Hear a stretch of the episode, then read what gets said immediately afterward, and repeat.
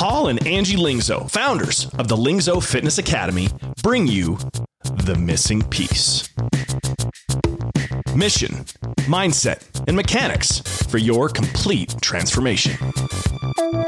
As creators of the Anti Diet Mindset Reprogram, Paul and Angie have all the missing pieces you need to make the leap to your best life. Welcome to The Missing Piece. What's up, everybody? Paul here from The Missing Piece. I'm riding solo today. Um, well, because I just am. because we got two kids and Angie's got to take care of them right now. But, anywho, before I get into what I'm going to talk about today, I want to make sure that you know where to find us on the internet because the internet is a vast place and we are in many places. We're on Facebook, we're on Instagram, we're here on the podcast. So if you just go to missingpiecepodcast.com, everything we do, our entire world is on there. You know, so you can join a free Facebook group. We do a bunch of free trainings in there. You can see this podcast and all the backlogged episodes. You can see our Instagram. You can, man, our website, if anybody even goes to websites anymore, but you can find out everything that's going on with our anti diet 12 week course when the next round starts, all that good stuff. So, missingpiecepodcast.com. Now, to talk about today's topic I'm going to talk about a dichotomy. So I love sort of dichotomies and continuums because I mean because they're kind of the same thing, but not really. A dichotomy is sort of like balancing two um, balancing two contradicting ideas almost, and then you know a continuum is you know arrows going in you know infinite directions, and you know most of us are somewhere in the middle, and so I guess today would fall. I, I call today a dichotomy, and it's the dichotomy of quitting versus persevering, the dichotomy of quitting versus persevering. And what's what's counterintuitive about it is that in order to win, in order to achieve, you actually have to both quit and persevere. And so with a lot of with a lot of success stuff out there, with a lot of, you know, whatever you want to call it, self-help, fitness, blah blah blah perseverance is is is admired because obviously it ta- you have to stick to something through some obstacles in order to see it through. It's just there's just no other way around it. You're going to have adversity, you're going to get stuck, you're going to plateau and you can look at any journey, you know, whether it's fitness, business, jujitsu, people plateau all the time. You you make bursts of progress and then you get stuck for a while and that's a plateau.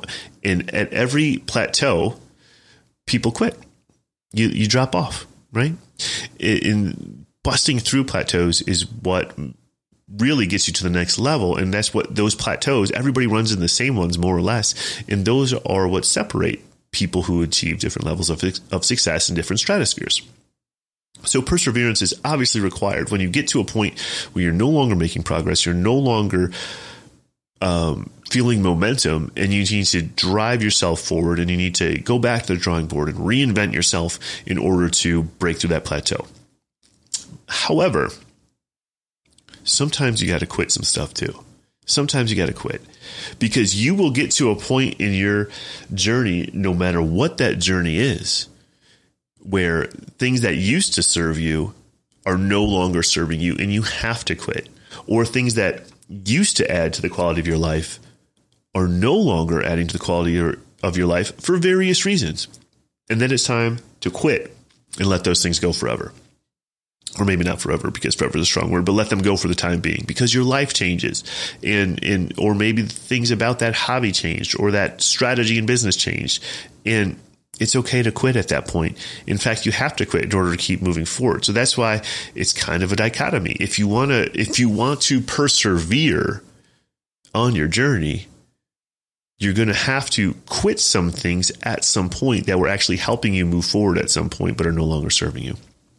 And I think the best way I've heard that said is that what got you to this level, the behaviors, the choices, the strategies, the tactics that got you from level one to level two are not the same strategies, tactics, behaviors that are going to get you from level two to level three.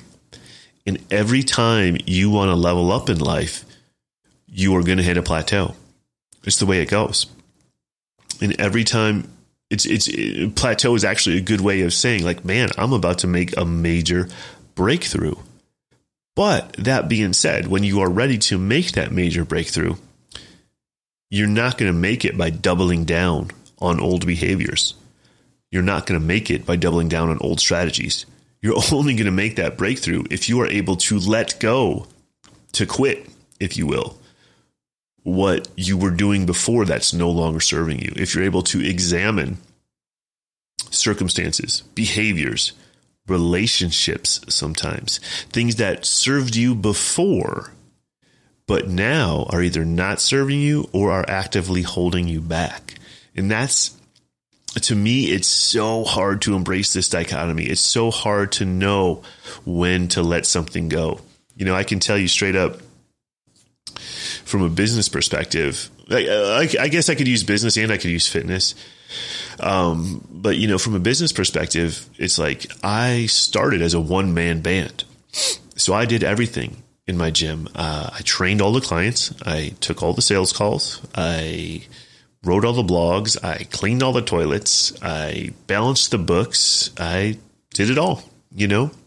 And that required an enormous amount of work, an enormous amount of time, um, and a, wide array of skills.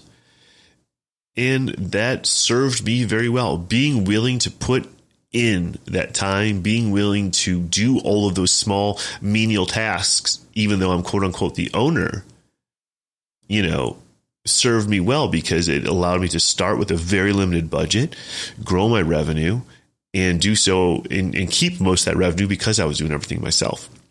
So that got me off the ground and running. But there got to a point, and I'm going to share this story with you because it, this is this is wrong-headed thinking by me.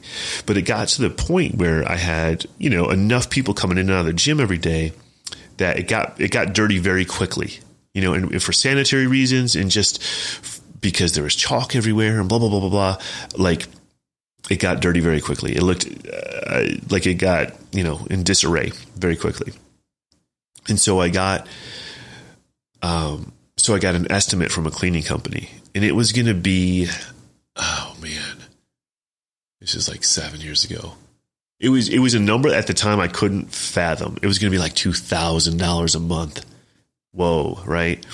No way do I want to give up $2,000 a month. Because again, I'm a one man band. That's $2,000 out of my pocket. That's me taking a pay cut to do something I could already do. And I'm going to be real with you. I plateaued at that revenue level.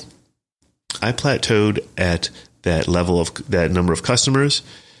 And I plateaued in my personal development, quite frankly, for like a year and a half because I refused to give anything up because I was so short sighted that I thought, hey, I've done all this to this point. I'm to do, I'm to keep doing it to get me to the next point. But that's not how it works because at a certain point, I need to be able to sleep, which means not staying at the gym till nine o'clock at night cleaning up.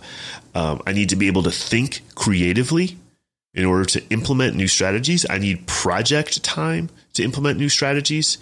And without those things, I wasn't going to be able to go from 50 to 100 customers, right? I had zero to 50, I was able to do doing everything myself. But I wasn't willing to give up those behaviors like cleaning and all the menial tasks and give up a little bit of revenue, quite frankly, in order to grow into more revenue. So in that instance, by by not quitting, I actually held myself back. And only when I gave those things up and took a step back and spent some money on hiring some staff did we explode to the next level. But I was plateaued for quite a long time. And I and, and it wasn't until I changed my behaviors and I changed my mindset that I was able to break through. Now, with fitness, you know, I've been I've been training for when when I say training, I just mean lifting weights. Um, I've been lifting for I'm 37. I started when I was 19, so 18 years, something like that started really consistently when I was 19. So anyway, you know, I've gone through all sorts of different, you know, phases with it where it's like, um, you know, sometimes I'm focused on aesthetics. Then I went uh, got really into like the kettlebell thing for a while. Then it was calisthenics. Then it was uh, getting strong and the power lifts. And you know, I've just been through. I've been through it all, man. You know, I've done through. I've done phases of all of them. And what's crazy is that sometimes because I've done all these things, I've adapted this belief that I have to keep doing them. So if if for example, like when I was doing the kettlebell thing, um, a big a big benchmark in the kettlebell world is doing your 100 snatches 100 kettlebell snatches in five minutes. And that's the instructor that's literally what part of what you have to do to certify as instructors that's cool. And so that's what i did to certify as an instructor. And that's you know what i did every year or whatever while i was certified. And because i did that it became this floor. I couldn't allow myself to not be able to do that which doesn't make any sense because things changed. First of all, I expanded beyond the kettlebell world. So I need in order like for every everything I wanted to add into my routine, let's call it, requires time, requires energy. I was I was holding I was holding space to continue to be able to do all that kettlebell stuff, even though there's really no reason for it. It wasn't serving me on my next evolution. There was other stuff I wanted to accomplish physically. I wanted to get stronger. I wanted to get bigger and blah, blah, blah, blah, blah. But as long as I had a slice of my training dedicated to all the kettlebell stuff, that was training that could have been better spent on whatever my primary goal was in the moment. And what I really forgot at the end of the day was that I lift and I train and I work out in order to add to the quality of my life. I do it because it's fun. And what I had done there was let an arbitrary standard creep in that was no longer serving me. It was actually making me miserable because I felt like I had to do it for no good reason. And because I felt like I had to do it, it was taking space away from the things that were fun for me and that were what I actually wanted to be working on at that time. And so it wasn't until I decided it's okay for me to quote unquote slip below the standard of a kettlebell instructor when I'm no longer really a kettlebell instructor and I have other pursuits I want to make then I was able to break that fitness plateau and actually increase my barbell numbers pretty significantly once I once I stopped trying to do everything all at once. So, for those of you who are familiar with the kettlebell world, that probably makes sense. If you're not, all I'm trying to say is that you look at all I'm trying to say is look at what you really want to get out of it. Look at the big picture. Where's the perseverance and where should you quit? And the perseverance is just that I want to persevere in adding to my life. I want to continually work out because it adds to my life. And so if I am holding on, if I'm shackled to some part of my training that was from a previous iteration of my life, when my schedule was different, when my goals were different, when what I enjoyed was different, because your taste changed over time, I'm literally um, like hamstringing that goal because now it's starting to take away from the quality of my life. So by quitting on that arbitrary or by quitting that old behavior that used to serve me, but now it doesn't, I'm actually able to stay on the journey much longer. And I just think it's really, I think it's really important to remember that we're not beholden to anyone or anything except for our own values. And so we're not chained to anything just because you used to do something a certain way. If it's no longer serving you and no longer in alignment with your values, there's literally no reason for you to keep doing it and there's no shame in quote unquote quitting because by by holding on to it blindly, you're doing yourself a disservice and you're making yourself miserable. So, I guess I'm kind of speaking in generalities here. But the point is this. Sometimes we get so stuck on the mindset that perseverance is everything and never quit that we that we end up holding on, we end up chaining ourselves to old behaviors in old thinking patterns, in old whatever, old areas of our life that are no longer serving us and are not in alignment with our values and are not moving us forward.